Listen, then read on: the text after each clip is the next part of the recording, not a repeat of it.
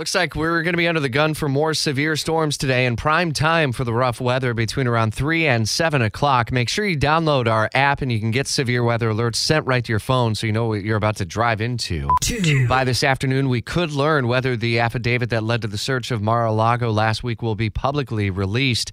Arguments set to be heard in a Florida courtroom beginning at 1 o'clock this afternoon. One. One. A suspicious death investigation continues in Riverside, where CBS 47 Fox 30 Action News Jax's Kennedy Dendy reports this is happening in a neighborhood just off King Street on Frederica. And I understand Kennedy, a man was found dead in his home. He hadn't been heard from since Tuesday.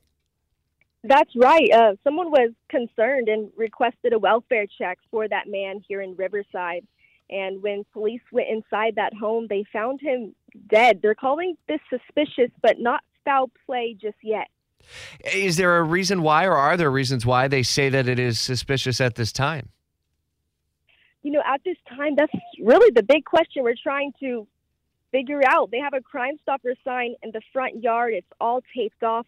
But really, the fact that people hadn't heard from this man, they went inside and neighbors had told us that this doesn't really happen in their neighborhood. Um, but yeah, we're trying to f- figure that out. Uh, this morning, uh, it's probably a little bit too early, so people may not be milling around. But uh, you know, this is one of the many streets around the uh, Riverside area where you have homes right next to each other. Neighbors saying anything? That's right. So what neighbors are saying is they just want to know if someone is out there that could have committed this crime. They want to know if police have suspects. These are questions we are trying to figure out right now, but police have been out here for almost 15 hours, so hopefully we can get some of those answers. Neighborhood is just off King Street next to Southside ba- or South State Bank, I should say, and we'll stay on top of developing details throughout the morning. Kennedy Dendy reporting live from the Riverside area. What we know so far is updated at WOKV.com.